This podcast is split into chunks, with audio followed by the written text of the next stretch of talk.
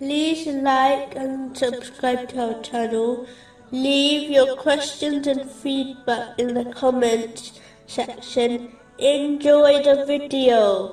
Continuing with the last podcast, which was discussing chapter 14, verse 31. O Muhammad, tell my servants who have believed to establish prayer. A narration found in Jami R. Tirmizi, number 2618, warns that the difference between belief and disbelief is abandoning the obligatory prayers. In this day and age, this has become far too common. Many give up their obligatory prayers for trivial reasons, all of which are undoubtedly rejected if the obligation of the prayer has not been removed. For the one who is engaging in battle, how can it be removed from anyone else? Chapter 4, verse 102.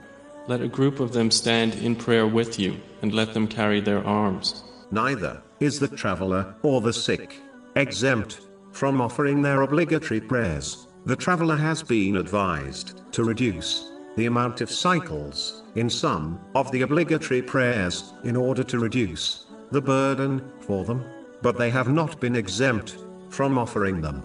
Chapter 4, verse 101. And when you travel throughout the land, there is no blame upon you for shortening the prayer.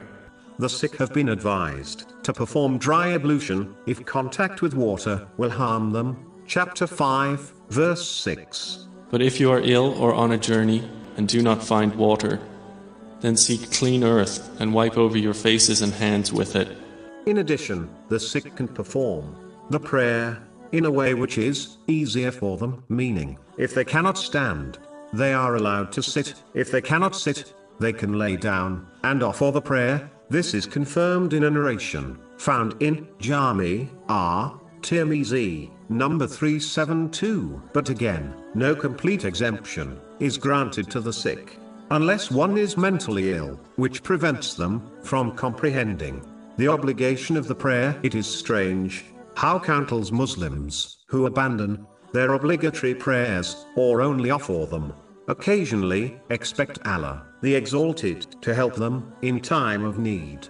The other major issue is that some Muslims delay their prayers and offer them beyond their correct time. This clearly contradicts the Holy Quran, as the believers have been described as those who offer their prayers on time. Chapter 4, verse 103. Prayer has been decreed upon the believers, a decree of specified times.